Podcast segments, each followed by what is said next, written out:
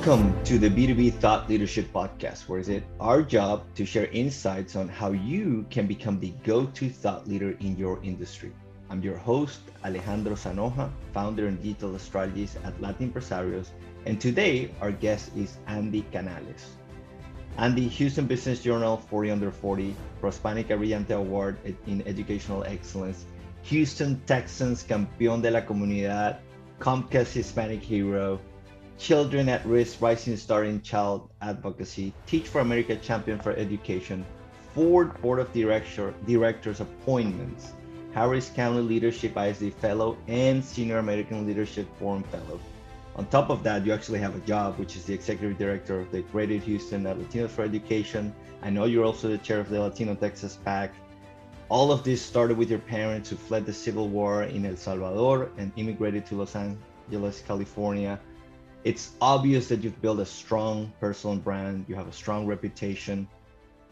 Andy, when your name enters a professional conversation in your industry, what do you think are the thoughts and emotions that come up for the people having that conversation? Well, thank you, Alejandro, for having me on your podcast. It's, I'm really excited to have this conversation with you and, and to visit with your audience. Um, I think that you know, I, I learned a long time ago to anchor everything that I do in my story because um, all of our stories, your story, my story, the story of the people that are listening to this, uh, really shapes all of our paths, the things that we're passionate about, the things that we do, um, how we behave, the expectations that we have for our lives. And like many of us, my story stems from um, my parents. That's where it begins. And like you mentioned, my parents both immigrated from El Salvador in the 1980s, fleeing a brutal civil war there. And so I've learned over time how much um, that beginning of my story means to me and how much it has shaped who I am.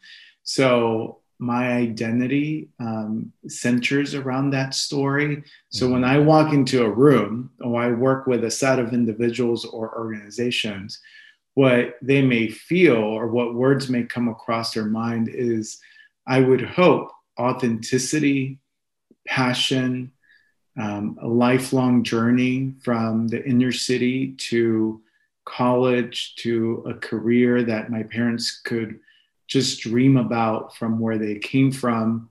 And I think just a commitment to our community, given where I come from.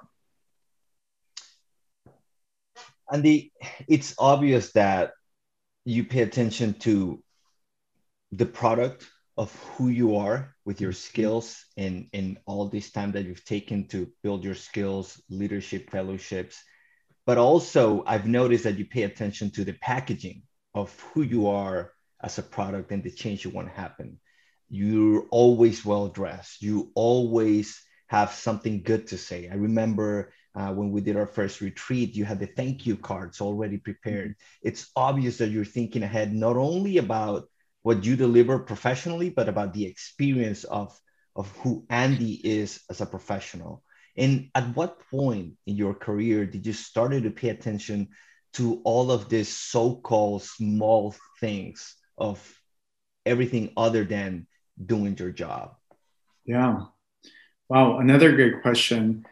Well i you know i think that something that i've heard for a long time that i know is true is that uh, people may forget what you say mm-hmm. but they will never forget uh, how you made them feel and I think there are tons of people that I'm sure you and the people listening to this uh, podcast and myself can think of either parents, mentors, teachers, friends, colleagues that we will always remember. We may not remember the exact words, but we'll remember how they made us feel, either in a bad way or in a good way.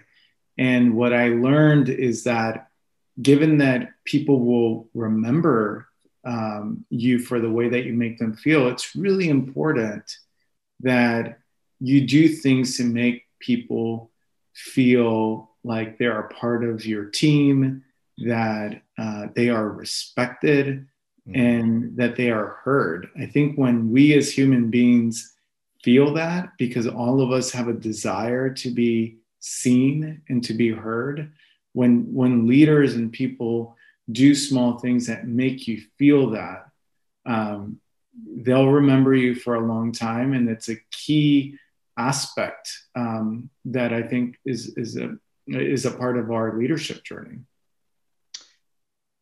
Absolutely agree with that andy. Is, is this something that you somehow learn on your own right? Because these are the so-called soft skills.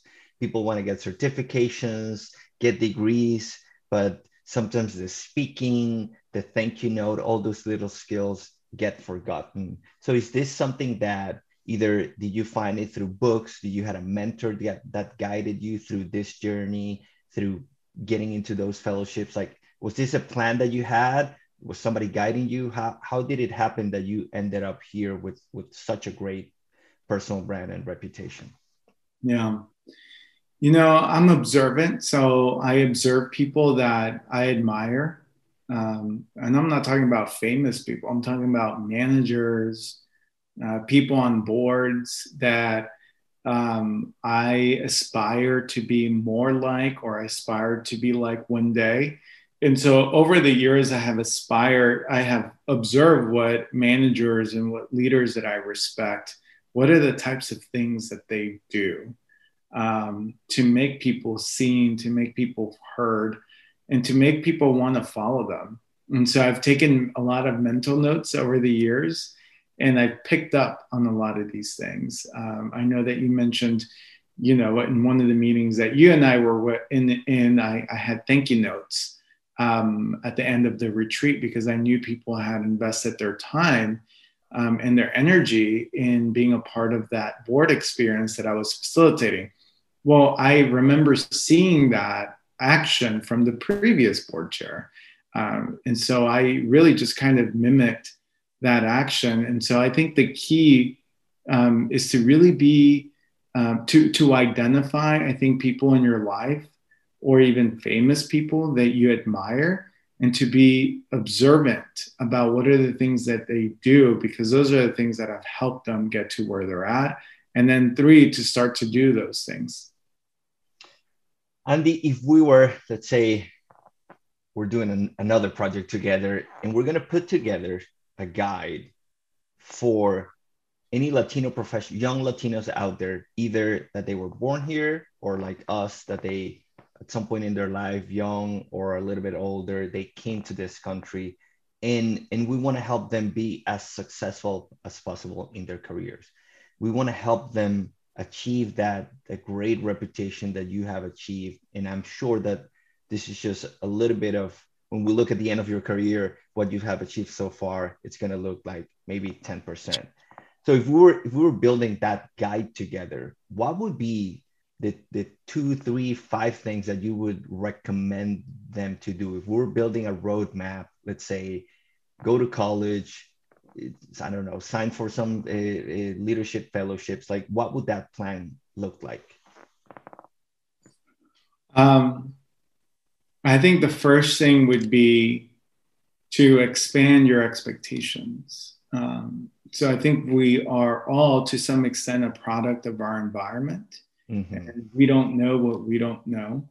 So for me personally, I grew up in the inner city. Um, I grew up low income. My mom was a housekeeper. My dad was a mechanic. And um, during the summers, I used to help my mom clean houses in the rich parts of Los Angeles.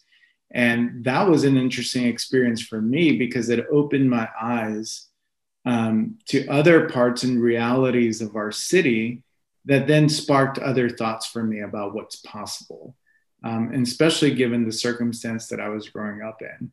So, in a weird way, cleaning houses in the rich parts of LA actually challenged or expanded some of the expectations that I had about this world and this life. So, I think that would be the first thing.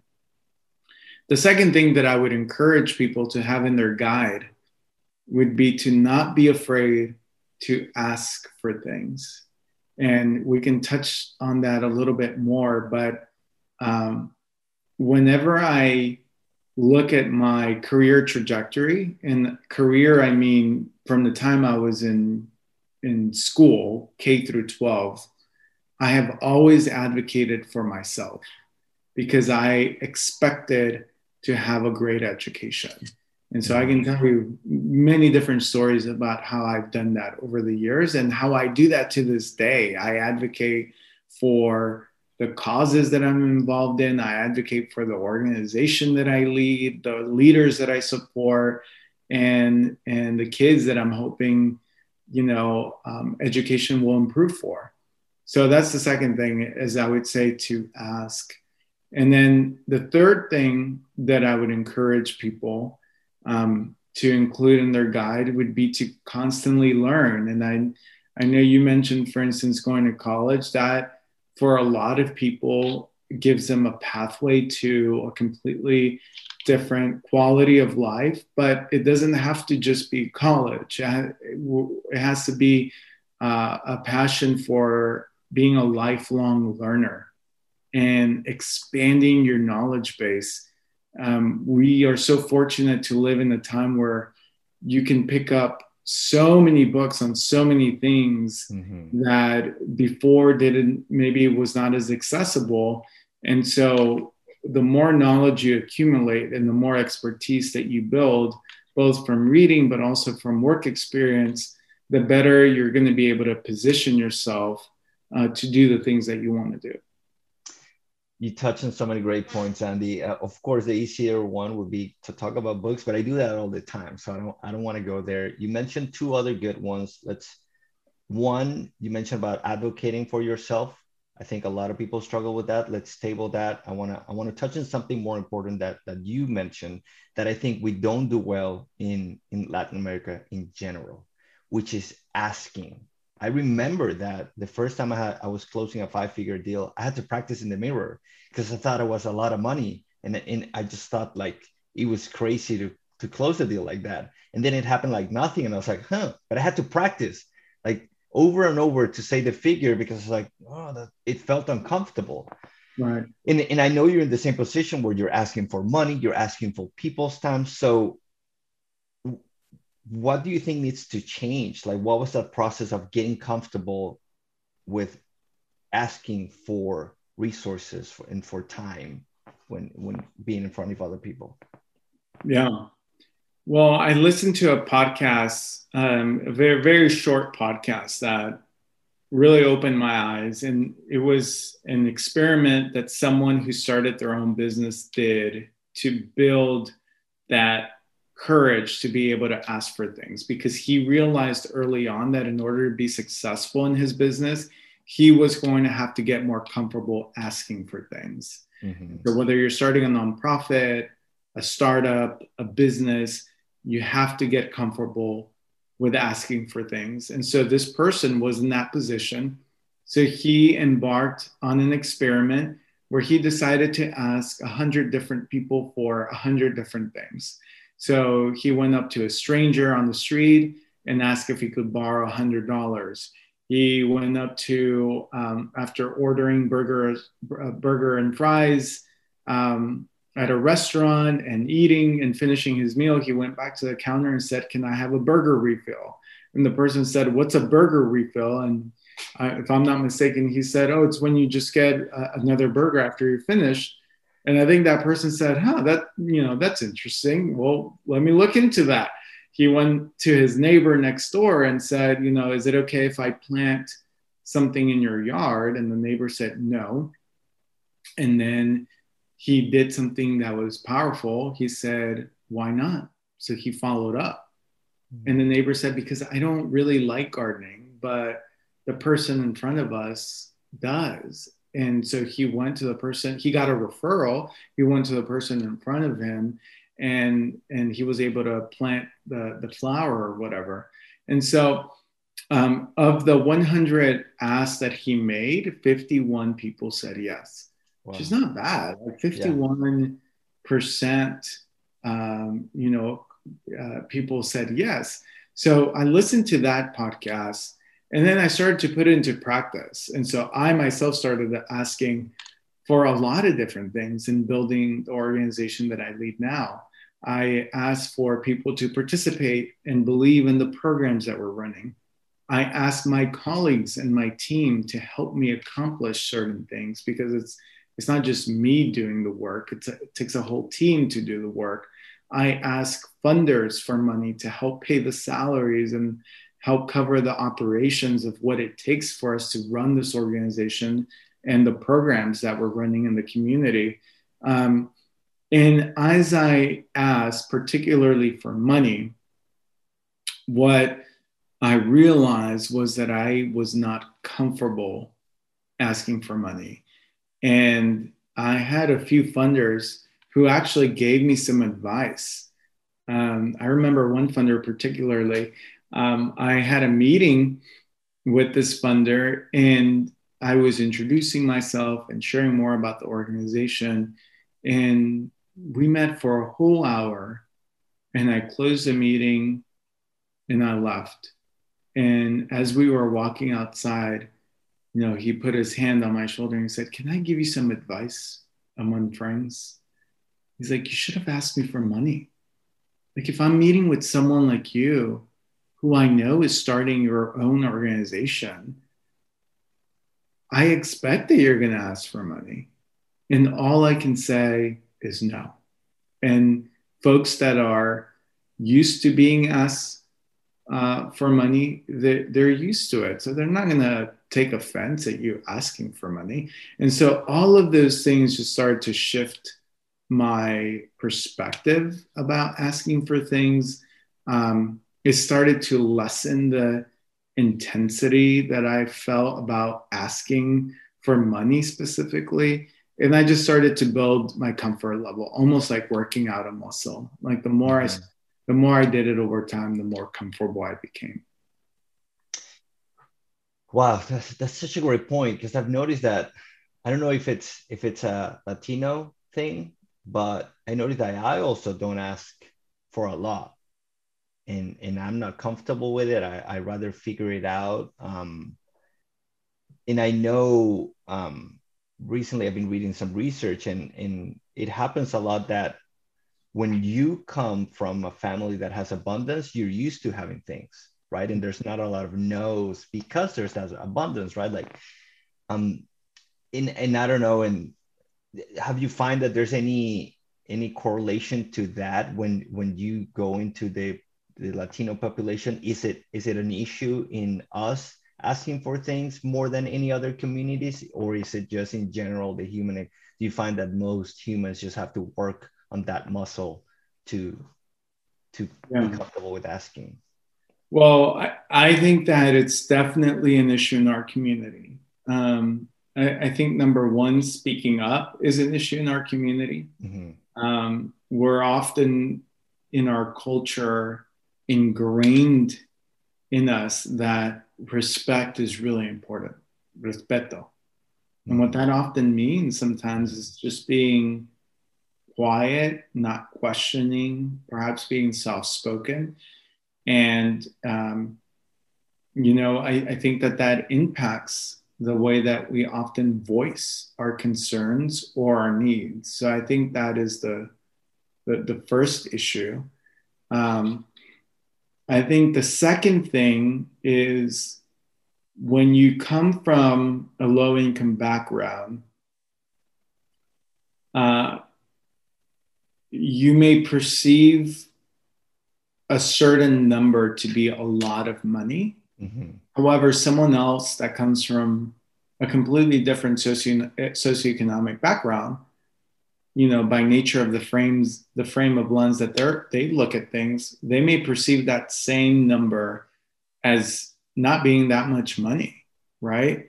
Correct. and so i think you if you are a, a, the first one in your family to graduate from college or to move up socioeconomically it takes a lot of reframing and experience to think about what really is significant right mm-hmm. Mm-hmm. Um, like for me, growing up with a household income of twenty thousand dollars,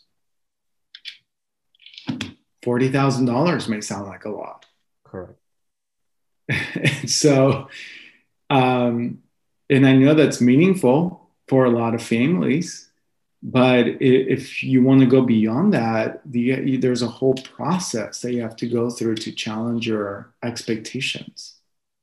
Yeah, absolutely, absolutely, and um, that reminds me of that. Um, I think it was a four-minute mile that for years nobody broke the record, and then somebody mm-hmm. broke it, and and everybody, a lot of people broke it because they understood it was possible, right? So I think in our communities, something is happening around asking, and especially money that we just haven't seen it so we think it's impossible right? Or we haven't seen it in our community. So i think that's a great point and i think that connects a lot with the other point that we were mentioning which is advocating for yourself. This is something that i remember especially doing that transition. I did undergrad in venezuela. I did grad school here and here there's a lot about the 30 second pitch. There's a lot about talking about yourself and, and telling your stories you don't do any of that in, in venezuela. And it was a little bit uncomfortable at the beginning. What was your experience in getting comfortable with promoting yourself? How do you how do you deal with the typical fear of sounding egotistical when mm. you're doing self promotion yeah. Well you know i remember when when i was growing up I grew up, as I mentioned, in a low income household. And my parents, through a lot of hard work, um, were able to manage to save enough money to buy a home in Los Angeles at the time, which is now unbelievable. But it goes to show you how much the cost of living has changed. That at the time, a housekeeper and a mechanic could buy a home, right? So we bought a home when I was in going into seventh grade. And the home that my parents bought in LA um, zoned me to one of the worst performing schools in the county. And had they bought the house a few blocks over, I would have been zoned to one of the best performing schools in the county. And I mentioned this to my middle school teacher um, and very serendipitously, she said, My husband, my ex husband, is the principal of that school that is the best performing school. Let me see if I can schedule a meeting with him. So I will never forget to this day. We got that meeting scheduled. It was me and my mom. And um, I thought this would help. So I put together a folder of all my report cards in elementary school, um, of all the times I had won student of the month, um, everything that I thought was an accomplishment I had achieved in elementary school, I put it in a folder. And my mom and I took a bus and went over to Studio City and met with the principal, assistant principal, and made the case about why they should, you know, allow me into that school. And I remember, you know, he said, There's nothing I can do for you because you're not zoned to the school. And my mom and I started crying because all we wanted was a good education for me. Mm-hmm. And unfortunately, we got turned away, and I went to a school that um, was pretty bad, and I didn't really learn much. Um, my ticket out of poverty was that I got into a magnet high school that put me in, on a path to college. But what I learned from that experience, even though I was not successful, was to build up the courage to ask and to position yourself to be able to make an ask. And I did that um, throughout high school, I did that throughout college, and it got me very far. You know, it got me admitted into college, it got me elected student body president. Um, and it's helped me um, as I've led my career in the education nonprofit sector. Andy, there, there's a fine line, and I, and I think you walk right on that line. There's a fine line between arrogance mm. and ego and just um, promoting yourself. And then um, on the other side, there's never talking about you and your causes and, and what is it that you want to do. And of course, you have to always be there in a way so that you're promoting yourself so that you can have a bigger impact. And you have all of these awards, all of these accomplishments. I've been in several interactions with you, and you never ever sound arrogant. You it's almost as, as if you haven't achieved these things. It's almost as if you have a clone, and that clone is is doing all the great things. But when you're in the room, you are just there to serve people. Is this something that, and of course, to achieve all these things, and that's kind of like the paradox, you have to have an ego.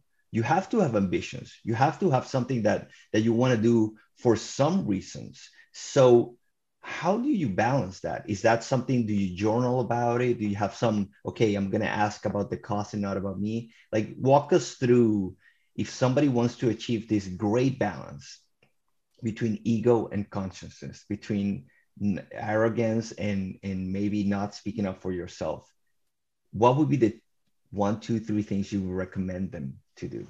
Yeah. Well, number one, uh, well, first of all, thank you for your feedback. Um, number one, um, I would say just be comfortable that some people are going to think you're an arrogant, an arrogant person, right? Just that's that's the way it's going to be. I actually remember I ran uh, for student body president in college, and I won. Um, and so I was the student body president and i think anytime you run for public office you have to have a certain level of ego to say like i think i'm the best person to be in this position right um, and we all exercise a little bit of that whether it's applying for a job or whether it's you know doing x y and z. But i, I remember that i had a best friend who went on a date and somehow i came up and she said oh yeah andy's one of my best friends. And and and he said oh that that guy's such an arrogant bastard and i remember her telling me that and i was like i've never even met the guy but you know i campaigned for student body president and that was the first time that i realized that you know i maybe come across a certain way to people that i just am not going to be able to I'm not going to be able to control, and I'm just going to be have to get comfortable with that. Mm-hmm. Um, like my mom says, ¿cómo es que dice? No, es, no eres una monedita de oro, de oro. que caigas bien a todos. so, so, um, so that's the first thing. I think the second thing um, is there's things that I've done over the years to try to, you know, operate with humility. So, as much as possible, I never try to, I, when appropriate, I usually use we, right? Mm-hmm. So, we did this, we did this. I highlight and I shout out the people on my team who help contribute to to progress and to the success that sometimes is attributed to me because I happen to be the face of the effort or of the organization. Um, number three, I, I, appreciate people. Um, that could be a simple text. It could be a simple shout out. It could be a note. It could be remembering them on their birthdays. I think there's other people that do that much better than I do. Um, there's people that will always remember your birthday. And mm-hmm. I think that's a great skill set. People remembering your birthday and remembering your name. Um, I think four is just getting feedback and and looking at how you sound and how you come across mm-hmm. and just operating from a center of um, i am not better than anyone else and um, there's always something for me to learn from others and i am a vessel with certain advantages and privileges that i'm lucky to use to help advance a cause that I'm passionate about. And my family uh, has always remarked that. They've always given me that feedback. They've always said, um, you know, I, I can meet, I can go from meeting with a funder in River Oaks to hanging out at a carne asada in Alief. Mm-hmm. And I can code switch. And they've always said, like, even though you're the only one in the family with a bachelor and a master's degree, you can't really tell mm-hmm. right and so it's just something that you know i kind of operate but there's also a balance because then you have to, especially in this day and age, you have to promote yourself, mm-hmm. right? So you take everything I just mentioned, and then you have to promote yourself and your brand to be able to push your work forward. And sometimes that feels uncomfortable. Sometimes I don't like it. Um, sometimes it makes me feel like, ugh. But I do it because I know it's necessary. It's oftentimes the only way that people find out about your work is if they see a social media post or they see an article or something. Um, so I've gotten a little bit more comfortable with feeling uncomfortable whenever I have to do those things. But what's important is just just staying true to yourself inside um, and just being humble about it as much as possible. So true. And you bring up a great point because I think it's Grant Cardone that says that if you can get half of the country to hate you, you have a shot at being president. half of the country to know who you are and hate you, and you have a good shot at being president. So, absolutely agree that you cannot be responsible of everybody else's feelings. You have to do what you think it's it's best for yourself. So, talking about that, of course, that self promotion, that brand, those achievements, a lot of that is based on whether we like it or not on first impressions. Mm-hmm. So in that moment, when Andy walks into a room and when people ask you, what do you do? What is your typical answer? Yeah. Well, first of all, I try to smile. You know, people remember smiles. We are actually programmed to be attracted to smiles. Um, there's a book that I'm reading called The Hidden Brain about all of the things that um, our brain does unconsciously to influence the perceptions and the decisions that we take every day. And just a quick thing about smiles they found that when uh, cars have that grill in front of them that is mm-hmm. shaped in the way of a smile, they were more likely to sell than cars that had a grill that were shaped in the way of a frown. That is how powerful a smile is, and how much we're attracted to smiles. So I try to smile, and I I love to smile, and I appreciate humor. So that is one of the things that I naturally do or consciously do to try to create a positive first impression. The second thing is I tell my story. So people will um, forget what you're selling them about. They will forget what programs and services you're offering, but they'll remember your why mm-hmm. and they'll remember stories, right? Now you have to practice though, because you have to be able to tell your story in maybe 90 seconds or less. And you can't tell every event that has been meaningful to you. You have to choose one that reflects a significant part of who you are and why it motivates you to do the work that you are selling others to invest in or to be a part of. Um, I've had people that have supported financially uh, our organization that have said, I'm not as invested in that effort, but I'm invested in your leadership. So mm-hmm. I'm choosing to invest because I believe in you. And oftentimes I can't lead people to that place by telling them what I'm going to do. I have to lead them to that place by telling them who I am. Mm-hmm. Do you have uh, so let's say well we could go into that that typical answer. Like if you were saying to somebody let's say you have that moment for that 90 second pitch how does that look right now? What would that be? If anybody listening they want to they want to learn more about exactly what is it that you do and you're in the causes that you're supporting out there what does that look like? Yeah well if you know if i was meeting you alejandro i'd say it's so nice to meet you and um, you know i saw that you know you also come from a, a different country venezuela just like my parents came from el salvador um, you know for me the work that i'm leading now starts with where I come from, and that's that begins with my parents, both immigrants who came from El Salvador, fleeing a brutal civil war. Um, my mom was a housekeeper. My dad was LA. Um, was a mechanic. I grew up in inner city LA, and um, my dream growing up cleaning houses with my mom every summer in the rich parts of LA was to go to a school in one of those neighborhoods. Um, and that for me was Pepperdine in Malibu or UCLA in Bel Air. And um, that dream seemed like a far fetched reality given the situation that I was growing up in.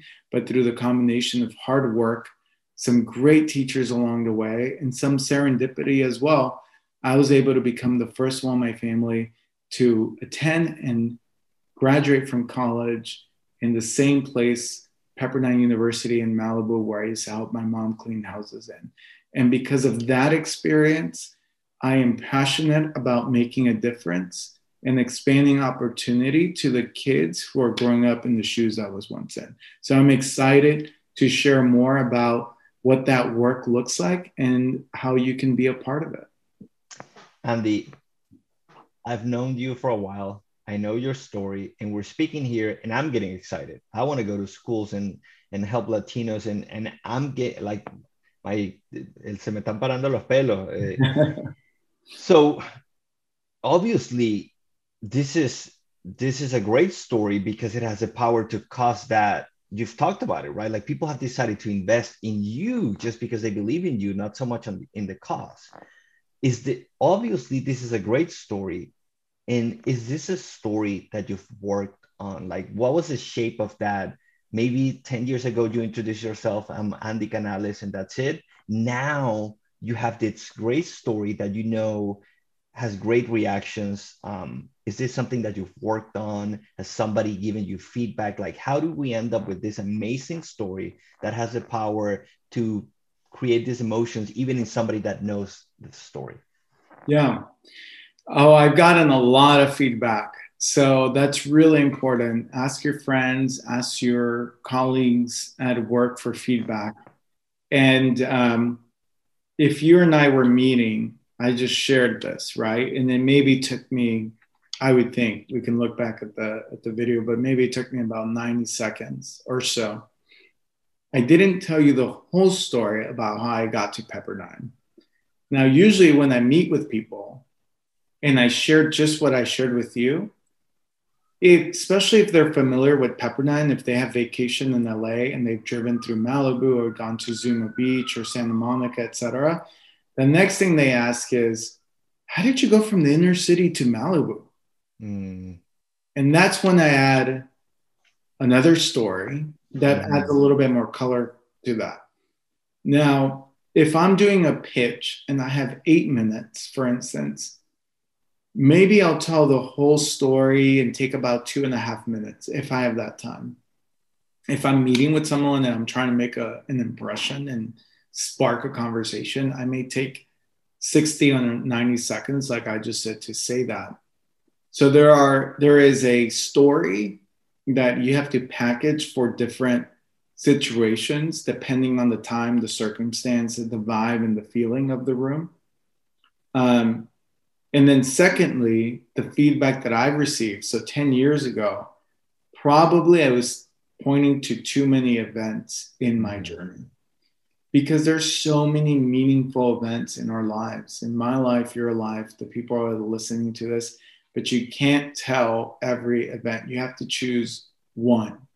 And remember, as kids, we learned about climax, you know, beginning, climax, ending, characters look up all of the elements that make a good story look at look at the elements that make mm-hmm. a story a compelling movie right there's usually some sort of struggle a challenge and then there's a decision that you have to make. Mm-hmm. and as you're sharing that people are hooked in like so what did you do next? Well this is what i did next right? And so when you're telling the story in that manner in the same way that filmmakers tell stories, in the same way that authors shape stories, um, in the same way that maybe you remember a teacher reading a story to you in the classroom, if you follow that same format, you're going to hook whoever you're talking to. Absolutely agree, Andy. And uh, I think we need about 10 hours of interviewing time because I have so many questions. And I do think that we should, most of us should follow the Andy model in, in most of the things you're doing because I think um, you are a great role model, you're doing great, and it's all about the causes that you're supporting. Um, I know we're running short on time. Maybe we'll find some time to do episode two. But for now, I'm sure whoever's connect listening to this, unless they're a psychopath, they have to be connecting with your story and your causes and, and the emotion of the impact that you're having in the world. So what would be your call to action for the audience? What what would that talking about asking, right? What would be that ask? Is it to visit some website or something that you're doing? Is it to donate for a cause? Another 30 second pitch, Andy Canales, what would be that ask for the audience that are listening to this podcast? Yeah. Well, um, if you believe that meaningful representation matters, and if you remember to a time where you felt like your voice was not heard, and that instilled in you an understanding that it's really important for all of us to have representation. If that cause motivates you or compel, compels you, I would encourage you to visit latinosforeducation.org, where you can either apply to be a part of our programs, you can either share the opportunities with others, you can either donate financially if you're able to do so, um, and you can see my contact information if you'd like to learn more. Thank you very much, Andy. We'll make sure to link out to the, the website, the donation page, and, and everything else and thank you once again. I know you are a very, very busy man. There's uh, theories out there that um, that you have a clone or maybe several clones, and that's how you get things done. So, so maybe we'll have to schedule some time to talk about that. But thank you very much for making the time, Andy, and for being here in the podcast. Thank you for having me, Alejandro. I appreciate it. Thank you for subscribing to the B2B Thought Leadership Podcast. It's our goal to help you become the go to thought leader in your niche. That's why we do these interviews and we create the content. So, if you want more of it, be sure to subscribe to the podcast and other podcast platforms and especially subscribe to the YouTube channel. Click that subscription button, click the notification bell so that whenever new content comes out, you are the first to know about it. Thanks again and see you in the next episode.